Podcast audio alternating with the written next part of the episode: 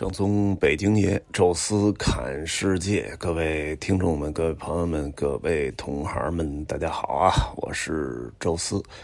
呃，这一期呢，实际上已经来到了仁怀市的茅台镇。仁怀市没什么看的啊，当时呢，其实就想把这个酒店呢直接定在茅台镇里边儿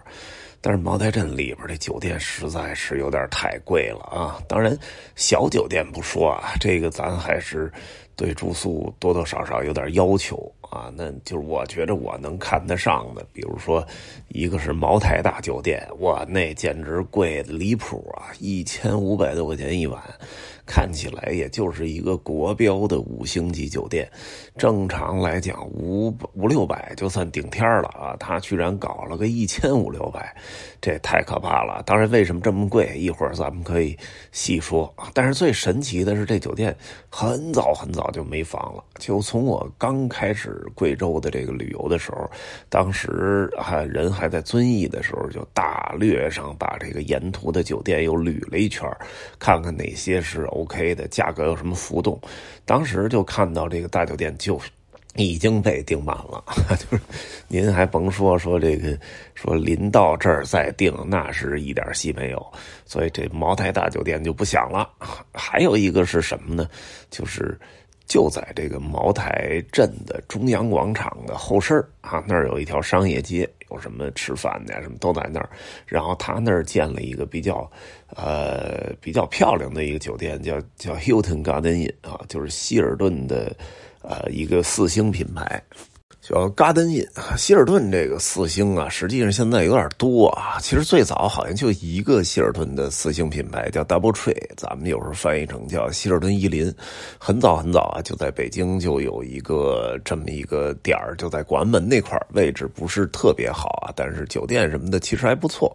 啊。后来这个伊林这个品牌成熟了，然后就开始有其他的了啊，比如比如我一直老住那个 Hampton，那个应该是收购的。啊，收购了一个四星的品牌，然后作为希尔顿的一个下线。而这个 Garden Inn 呢，其实时间也不短了啊。我记得我第一次住在 Hilton Garden Inn 是在达沃斯啊，这地儿大家可能听着耳熟，没错，在瑞士啊，瑞士的东南。角的那个深山里边，那儿有两个特别著名的城市，一个叫圣莫里茨，圣莫里茨啊，那是瑞士的滑雪天堂啊，瑞士的第一盏路灯啊，什么最豪华的酒店都在那圣莫里茨。然后圣莫里茨呢，再往北边开车有个两个多小时吧，能到达一个也是山间小城，那个地儿叫达沃斯。达沃斯啊，那个地方是达沃斯夏季论坛的举办地，而这个 Hilton Garden Inn，我记得我住过两三次啊，全是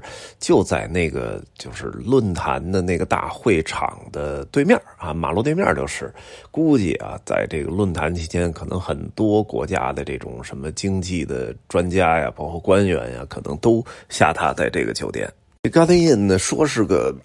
四星啊，其实。就是跟五星也差不多，可能就是在大堂的气势啊什么的稍微差点而且 Garden Inn 呢偏那种，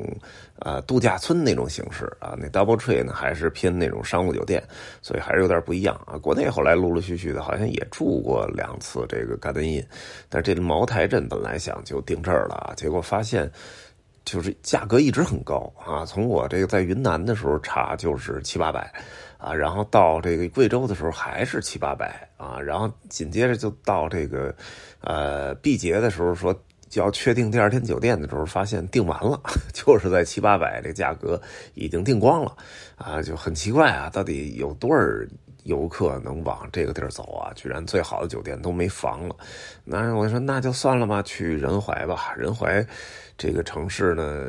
不小，但是真正好的酒店反而没有茅台镇多，啊，这里就是那个我们实际上住的相对比较多的连锁啊，一个是维也纳，一个是全季，啊，还有就是这个叫宜呃上宜吧，还是宜上，啊，这个也也是就是我之前在云南昆明啊那个昆明之夜那一晚住的那个酒店。其实平心而论啊，这个一上也也说得过去哈，就是卫生间干湿分离，然后做的也有一点那种质感，就唯一可能就是。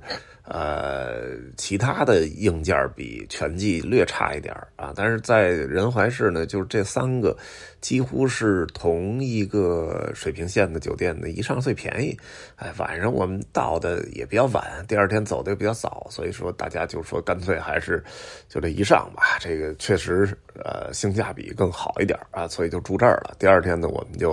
呃开车有个二十分钟吧，从仁怀市其实就是感觉走了一大下坡，直接。过了一个桥就到了茅台镇，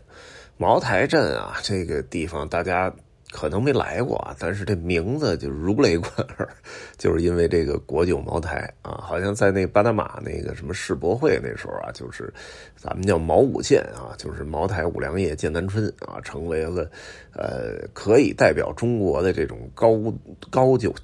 高酒精度的这种蒸馏酒啊，这茅台是排名第一的啊。当然后来陆陆续续的有什么什么西凤啊，什么汾酒啊，呃，包括什么什么泸州老窖之类的，那就不说了。但是从我记事儿的时候，记着茅台就是特别贵，那时候好像得一百多块钱一瓶吧，就是那种白瓷瓶啊，好像到现在一直就没变化。茅台镇呢，其实也没觉着自己有机会能来啊，这回还真就来到这个镇子了啊。那这个镇子这茅台这个这个名字啊，其实跟酿酒倒真没什么关系。最早啊，这块儿就是。因为是一个赤水河在这儿拐了一个弯儿的一个河湾，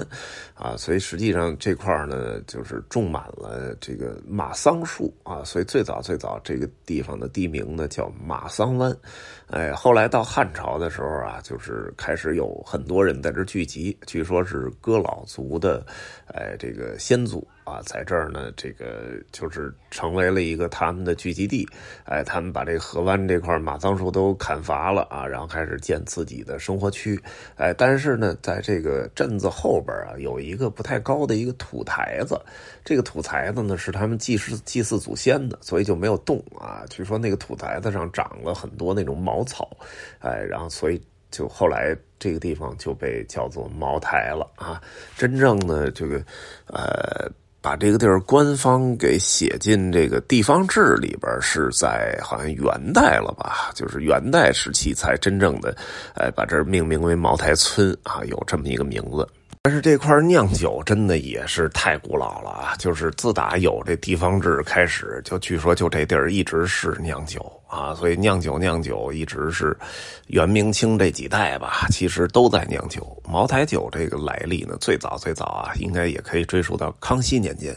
哎，当时就创立了茅台酒的这个酒坊，然后一直酿到现在。所以呢，就是好像咱们七十年代的时候，当时觉得这茅台酒实在太好喝了，说怎么能让它扩大产量？因为毕竟茅台镇那地儿嘛，也不是什么。呃，交通特发达的地方啊，现在是有高速公路，有这个隧道什么的。当年说来这儿一趟，其实真的挺不容易的啊。说看能不能，呃，把这个这种酿造工艺啊，完全的给复制到其他地方，就是交通便利的地方，然后我们重新也按照这个工艺来啊，包括什么菌落啊，什么这些都弄好了，然后复制到外面去，发现味道完全不一样啊，就是完全没。没有那个味儿，大家总结到底是怎么回事儿？哎，水，赤水河的水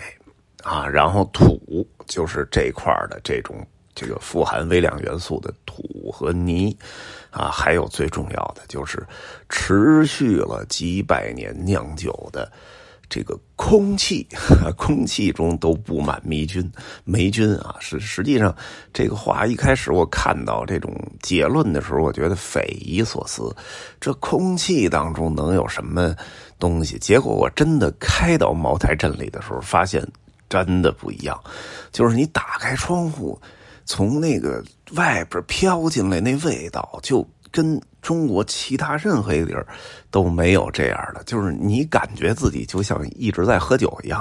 就感觉茅台镇是一个天然的酒窖，就在这地儿简直就一直飘散的都是那种酒香味儿。这种味道，我觉得就是如果你在茅台镇里反复的开车几个小时，出来再测一下酒精度，我觉得都有可能会超标，因为这地儿这个实在这酒气太浓烈了。啊现在这镇子也都是酿酒的，茅台集团是中间的龙头，然后呢，就是茅台集团也不光造茅台酒啊，它还有那个。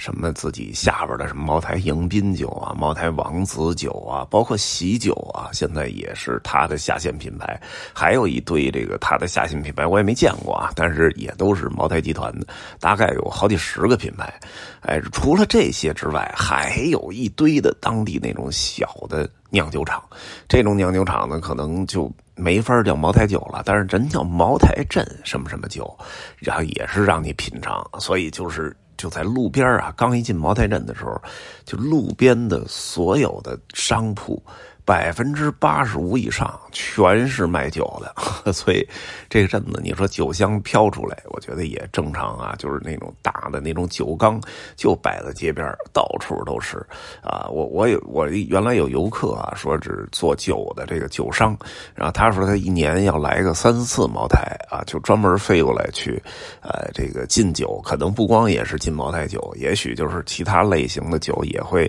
呃。这个拼搭着会近一点因为毕竟能买得起茅台的人还是不多嘛。哎，但是茅台镇出来的酒呢，虽然这个品质比茅台可能差，但是也不会差的太多。因为毕竟现在茅台已经是一个巨大的品牌了嘛。那我我其实真不喝中国这种高度酒啊。其实洋酒我我纯粹的那么喝也是几乎不喝，因为我这人好像对高度酒就一点。感觉都没有，超过二十度酒精的这个浓度的酒，在我嘴里喝出来都是一个味儿，就是特别辣，特别烧心，一点什么什么酱香，什么什么浓香，什么都喝不出来。所以呢，就是西洋的那种洋酒，我之所以。还能喝，是因为它做成了鸡尾酒，兑着果汁啊，兑着各种什么其他的什么汤力水啊这些，所以像什么西洋的这些什么伏特加呀、威士忌啊、什么龙舌兰啊、什么朗姆啊、金酒啊这些都喝过啊，因为毕竟这个稍微一兑之后稀释了，那那杯鸡尾酒的。呃，可能酒精度也就十度啊，这个跟葡萄酒差不多，所以这个还是能喝的。但是你要让我纯粹的干一小盅那个就白酒啊，茅台和二锅头，在我嘴里其实是完全分不出来的，在我嘴里就都是特别辣、特烧心、特难受啊，喝个两盅我就想吐。所以呢，有时候呃聚会说大家都喝白酒的时候，我就不喝了啊，因为确实你找不到任何享受，那就没必要浪费了。茅台酒呢，好像近期也是变得特别贵啊！我看了一下这股股市啊，茅台酒的股票居然都已经达到两千多块钱一股了，这太吓人了！我说我要拿个一万块钱炒股买茅台酒，才能买五股，这这这我这好家伙！当然五股也不会卖你啊，所以就说这茅台酒这真是炒这。这个股票也不是一般人能炒得了的，呃，好多人都说啊，全国人买茅台喝茅台，然后把茅台给捧起来了。我觉得也不对，这其实应该是人家的一种营销策略，就是说人家的这个品牌，呃，这种公关做的非常好，这个可能也借鉴了。呃，西方的那种就是品牌公关吧，就是怎么去打造一个好的品牌啊。所以就是酒这事儿呢，原来可能还毛五件吧，什么泸州老窖啊之类的。现在你聊到中国高度酒，那茅台是完全一枝独秀，鹤立鸡群，明显比别人要高一大个档次。这个就不是说大家喝着能捧起来了，毕竟你喝也不一定喝得起 啊。因为这个茅台酒吧，我因为从来也不关注这个，但是我这团里边有人也喝过，有的还比较富裕的，还时常能喝上一口。他们就说说这种就是普通的茅台飞天酒，现在在北京基本都在三千五左右。啊，就是北京那些店，而且你还不一定能保证你买的是真的假的。然后有一个呢说他因为家里那个亲戚是经常喝茅台酒，然后也确实喝的量比较大，再加上他本身有一个做酒的朋友，所以大概能在两千六七吧，能给他买出一瓶那种真的茅台酒，这已经是就是他能拿到的最低价了，而且还是一买买挺多的。但是在茅台镇。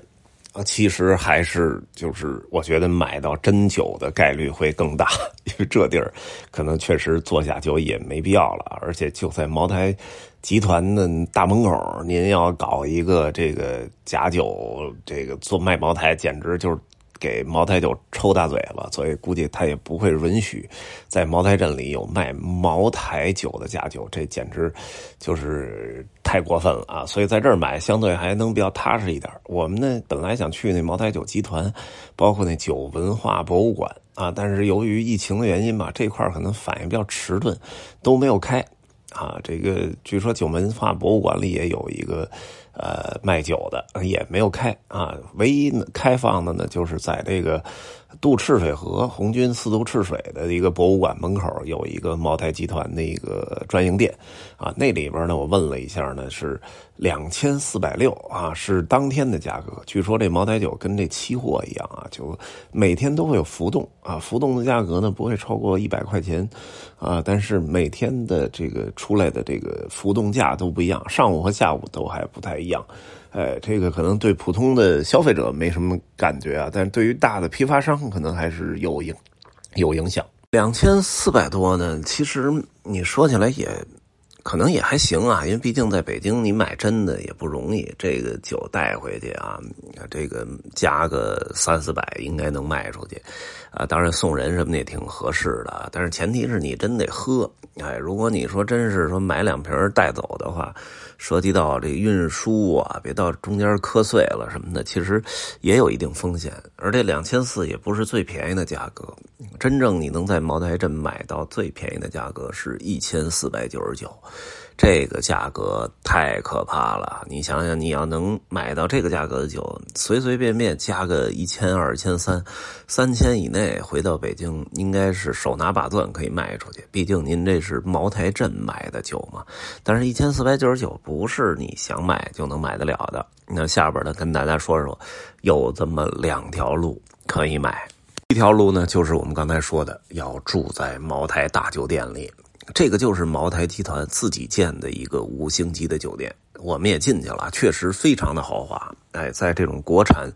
五星级酒店里，也算是顶级品牌了啊！房间什么的，从携程上看也都很牛，一千五百八十八啊，这个一晚的酒店的房费也确实不便宜。但是呢，有一个什么补充的条款呢？是你每住一晚这个酒店。那么你住宿的人，比如说你一个人住就只能买一瓶如果你两个人住了一双双标间，凭两个人各自的身份证，每一晚可以一个人买一瓶也就是说你住俩人在这住两晚，你就可以拿走四瓶这个四瓶是一千四百九十九，然后我们那时候都算啊，如果大家都住这儿的话，那每个人就凭身份证全买出来，然后咱们再收，然后其实算来算去呢，可能你也就是相当于五五三四百。哎，住在了茅台大酒店里啊，那么其实也没有那么大的优惠，毕竟他的那个房间费比较贵嘛，啊，所以呃左右算下来，可能你还是有点赚头啊，但是赚的实在不多。这让人想起了就是买那个 LV 那包什么的，反复的让你算啊，最终就是算下来，你你给他做个二手的代购，也就挣点微利，打头还是让人家给挣。还有一个方式呢，是你从。外边的城市坐飞机到这个贵州的遵义茅台机场，哎，这个只有落地啊，就是从茅台机场离开，没有任何这个权利，只有落地你才有权限。但是呢，你得仔细查一下，因为呃，茅台机场不是一个大机场，所以国内呢也就开放了十个左右的城市啊，我记得有石家庄，有太原。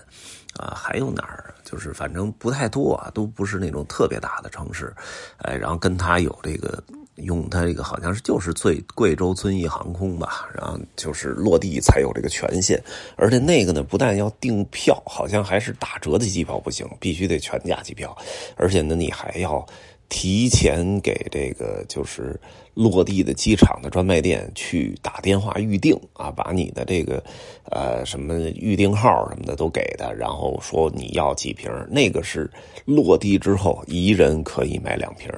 所以那时候我们就觉着啊，可以做一个套餐啊，就是直接先订好这个飞票啊，俩人啊，这个呃落地到那个到那个。